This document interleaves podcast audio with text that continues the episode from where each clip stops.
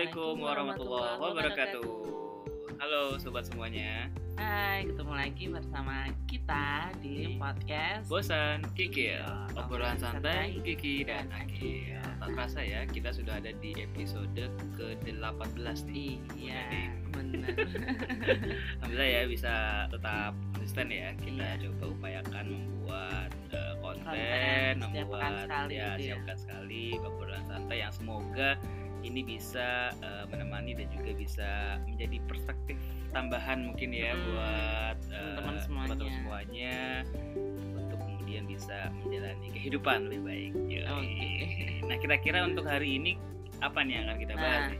Ini sharing aja sih tentang tentang kondisi yang kemarin baru banget kita hadapin gitu ya Hmm. di masa pandemi kayak gini. Jadi kemarin tuh anak kita sempat sakit gitu Hmm, kan, hmm, hmm. pas lagi rame-ramenya covid kayak gitu kan ya. Dua-duanya Nah, pula. juga masih rame juga kok. Iya sih.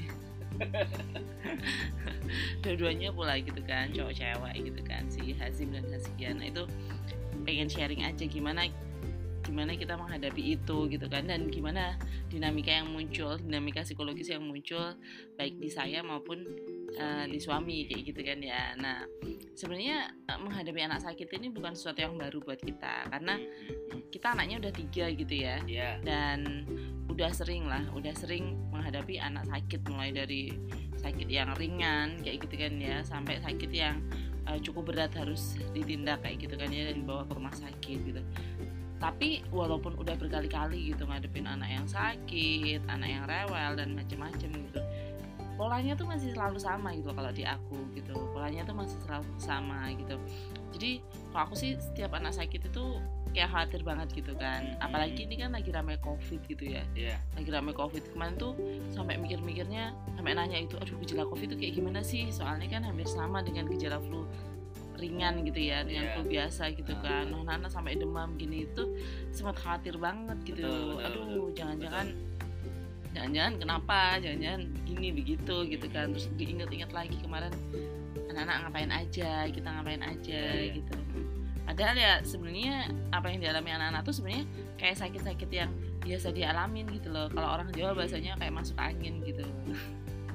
Masuk angin gitu kan. Enterwin iya, iya, terwin ya. Ada, gitu.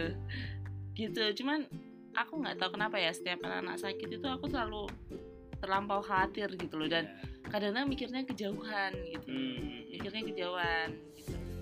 Entah mungkin ini ada trauma juga ya dengan anak pertama kita gitu Iya, kan ya bisa yang gitu ya. yang kondisinya juga em, waktu itu sempat sakit lama sampai akhirnya meninggal gitu. Jadinya kalau ada anak-anak sakit tuh aduh pikirannya jadi ke mana-mana jadi overthinking gitu. Iya, yang pada akhirnya jadi kayak kurang baik karena di akunya sendiri tuh kayak panik gugup gitu loh. Nggak nggak nggak tenang dalam menghadapi anak-anak yang sakit. Dan pengennya tuh kayak sembuh sembuh sembuh sembuh cepet sembuh gitu. Padahal kan orang sakit kan butuh waktu buat recovery gitu ya. Hmm. Nah sebenarnya kalau kalau bertanya ke kamu ya coba untuk mendalami ya Mm-mm. eh, diri- ketika ketika mencoba untuk ketika melihat anak sakit ya sebenarnya yang bergejolak dalam diri apa sih sebenarnya? Bisa di kekhawatiran sih. Kekhawatiran ya? Heeh, heeh. kayak kekhawatiran rasa takut kayak gitu. Terus ya itu overthinking. Kadang-kadang pikir mikirnya tuh jauh banget. Wah jangan-jangan begini jangan-jangan begitu kayak gitu kan. Gitu. ingat nggak waktu anak kita per- si Hazim ya? Iya, iya. Hazim itu nomor dua gitu kan. Tapi dia lahir setelah kakaknya meninggal. Itu tuh sering banget dia tuh ke dokter kayak gitu kan ya. Sering sempat di opnam juga ya. Lagi di awal-awal ya. Iya. Satu sampai kurang dari satu tahun. kurang dari satu tahun tuh dan di usia ulang tahun yang pertama tuh dia di opnam aku inget Iya. banget gitu kan saat hari ulang tahunnya di rumah sakit ya Iya di rumah sakit gitu. Jadi sering banget ke rumah sakit karena apa ya? Itu karena overthinking itu. Aduh nanti kenapa? Aduh nanti kenapa gitu kan? Hal-hal yang sebenarnya bisa diselesaikan sendiri di rumah, bisa home treatment gitu. Eh, kita lebih memilih untuk cepet-cepet bawa ke dokter kayak gitu. Jadi udah langganan banget sama dokter gitu. Iya, iya, karena kayak khawatir gitu loh. Kakaknya kan udah nggak ada nih. iya iya Adiknya jangan sampai lah atau ya ya gitulah manusiawi lah. Ya, kita sebagai orang tua juga ya harus do the best ya melakukan yang terbaik Iya ya, untuk benar-benar. anak kita untuk buat hati kita betul ya ya memang apa ya kalau aku perhatikan ya ini apa ya ya nggak tahu ya kalau misalkan melihat dari eh, apa kodratinya seorang perempuan bukannya begitu ya Bunda? maksudnya maksudnya nggak tahu lebih Iya lebih lebih lebih apa, uh, Emosional. mengedepankan perasaan lebih mengedepankan feelings atau emotion di situ atau ya apa ya istilahnya rasa di situ ya Mm-mm. dan memang ya aku pribadi sih melihat itu jadi satu hal yang yang wajar ya maksudnya sebagai seorang perempuan gitu kan eh, ketika sebuah hatinya sakit ketika anaknya sakit memang memang ya yang yang, yang ketika dia di- dikedepankan adalah emotion atau adalah rasa ya emang itu adalah sebuah kewajaran dan dan ketika apa namanya yang diperlihatkan adalah kecemasan atau kekhawatiran ya menurut aku juga sah aja gitu Mm. tinggal bagaimana kemudian eh, tidak terlampau terlarut nih dalam Mm-mm. kekhawatiran itu ya nggak sih Iya tidak sih. terlampau terlarut dalam kecemasan itu gitu Tapi kalau kamu sendiri gimana ngadepin kayak gitu? Eh, aku pribadi ya ini nggak tahu nih ini sama sama eh, sama suami lain atau yang seperti apa gitu ya. Tapi yang jelas kalau aku pribadi sebenarnya lebih lebih ke ini ya pertama kali ketika mendapati anak sakit eh, yang dilakukan adalah tenang dulu sih aku pribadi ya. Maksudnya nggak terlalu nggak terlalu apa ya istilahnya langsung wah nih ini takut begini takut begini takut begitu gitu nggak. Tapi lebih ke arah coba menelusuri ini sakitnya karena apa gitu. Hmm. coba menelusuri si anak ini sakit atau buah hati kita sakit ini kita apa namanya faktor penyebabnya apa Hmm. atau predisposingnya apa gitu wah ini badan sama predisposingnya apa sehingga kita bisa menelusuri wah ini karena ini nih misalkan karena main terus kecapean Mm-mm. atau karena mungkin kita pernah sering keluar naik motor terus masuk angin dianya kena angin Iya. banyak atau mungkin eh, makanannya ketika makan dia tidak cuci tangan sehingga tidak higienis ada Iya, yang iya. masuk ke Mhm. mulutnya gitu kan kuman-kuman dan seterusnya atau mungkin eh, hal-hal lain yang kemudian eh, apa terjadi sebelum sebelum si anak ini sakit atau misalnya Hmm. kecelakaan pernah jatuh trauma atau apa naik sepeda jatuh segala macam Mhm. terus kemudian merasa sakit nah bisa jadi ke situ jadi mungkin aku pribadi sih sebenarnya men- mencoba untuk menempatkan diri lebih apa ya lebih tenang sih itu lebih tenang dan untuk lebih eh, terlebih dahulu mencari tahu nih si anak ini sakit karena apa gitu lebih itu sih Iya. Dan itu aku ngerasa hal-hal kayak gitu yang aku butuhin di awal gitu ketika aku lagi panik Iya, banget gitu. betul betul Sebenarnya betul. kalau ketika aku lagi panik banget itu yang dibutuhkan bukan solusi harus begini harus begini harus begini tapi adalah apa ya kayak dalam tanda kutip ditenangkan gitu loh Ditenangkan, ditenangkan betul, kayak betul. gitu kan betul, betul. Betul, karena memang apa ya alih-alih si anak sembuh nanti nanti malah bundanya yang malah agak ini ya malah, malah tidak terkondisikan sehingga jadi ini sendiri bundanya jadi stres Ma- sendiri ya. makanya biasanya tuh tergantung kalau kalau ibu-ibu gitu ya kalau anaknya sakit anaknya sakit biasanya kan anaknya sakit gitu kan satu sakit dua itu yang terakhir pasti ibunya. Gilir ya. Seringnya Oh, begitu. gilir ya, ya Jadi karena- udah ya sih ambruk gitu.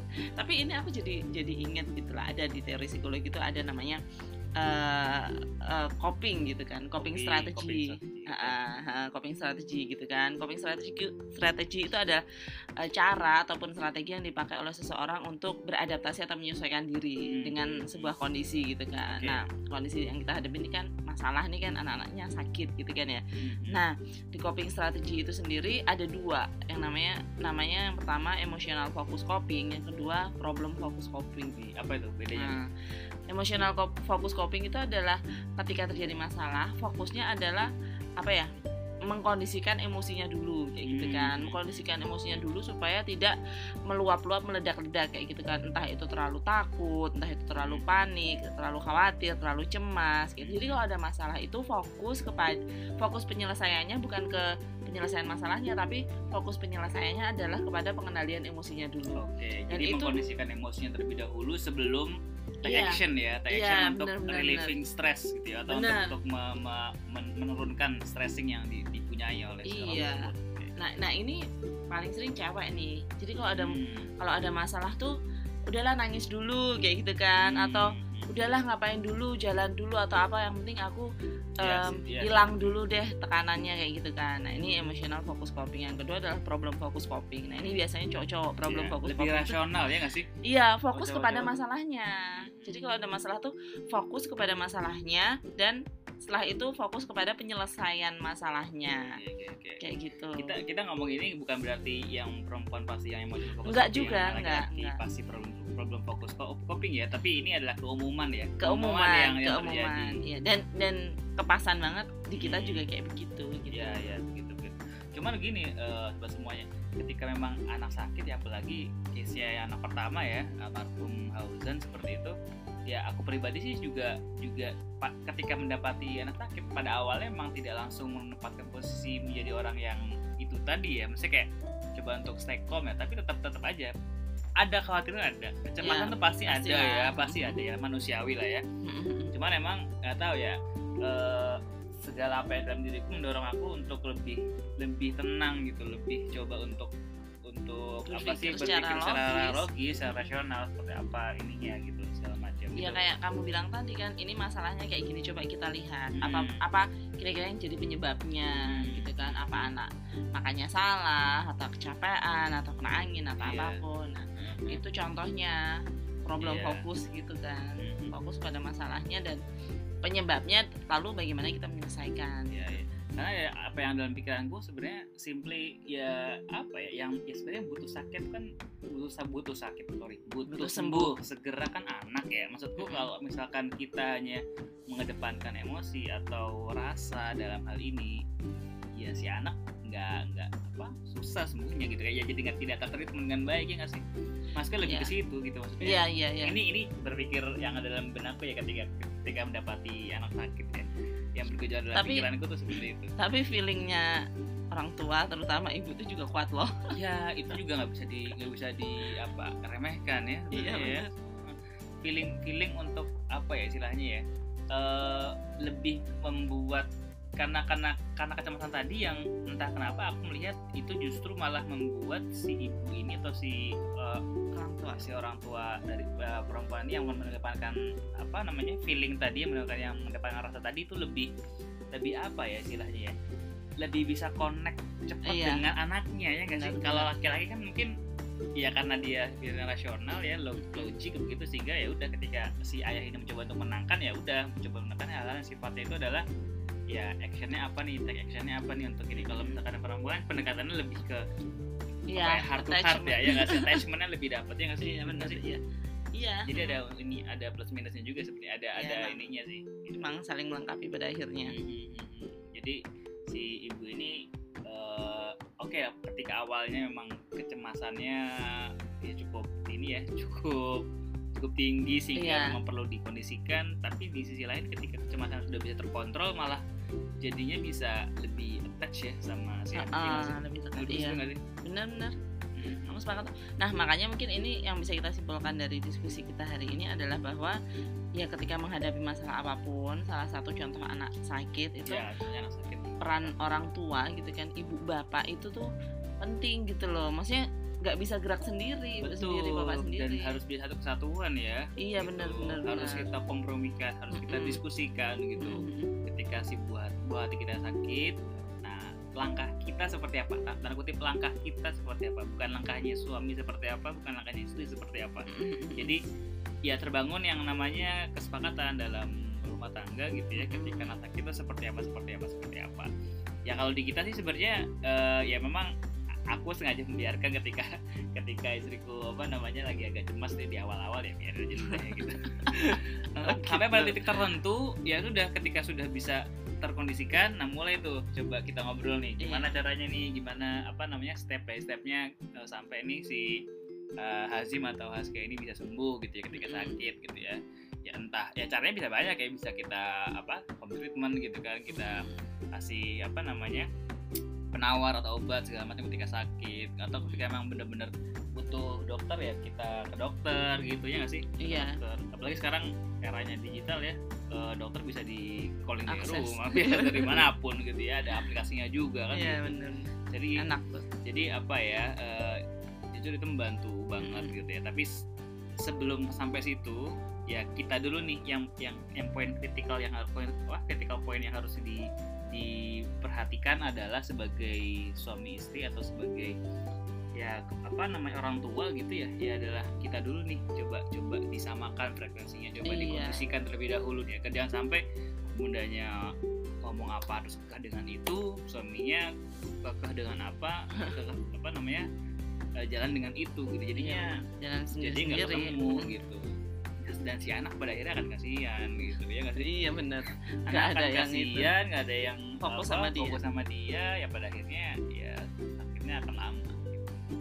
sakit apa pun ya dan ini permasalahan apa pun ya sebenarnya iya ya. konteksnya apa pun cuman ini kita ambil contoh anak sakit anak sakit yang yang yang pastinya ya ketika kita menjadi seorang menjadi orang tua ya eh, ayah ibu muda begitu ya ya pasti akan mendapati ya nggak mungkin enggak sih pasti akan mendapati Iya. ya pasti akan mendapati itu itu siklus kok namanya sakit itu Hmm. dan kita berbicara ini bukan berarti kita sudah stable ya dalam arti apa namanya ketika anak sakit udah wakenya kayak akan seperti dan ya akan Nggak ya juga.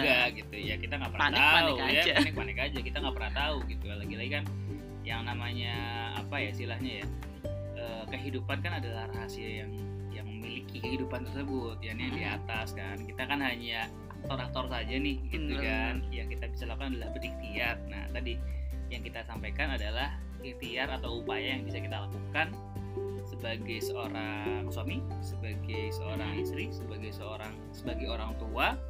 Ketika buah hatinya sakit seperti apa? Nah tadi yang kita sharingkan gitu ya? Oke. Oke oke nah itu aja mungkin eh, sobat muda semuanya. Semoga apa yang kita diskusikan pada kesempatan podcast kali ini membantu ya. Eh, Iya. bisa menjadi perspektif lain mungkin. Mm, Eh, kita tidak meminta kalian harus setuju enggak ya. Boleh Sama. sepakat boleh tidak ya silakan saja. Nah ini yang kita sampaikan adalah based on experience yang kita alami gitu ya Iya. yang kita rasakan seperti itu. Bener oke eh, sobat muda semuanya itu saja di podcast kita kali ini. Kita ketemu lagi di podcast berikutnya. Semoga selalu sehat dan Semoga bahagia ya. selalu sehat dan bahagia. Assalamualaikum warahmatullahi wabarakatuh.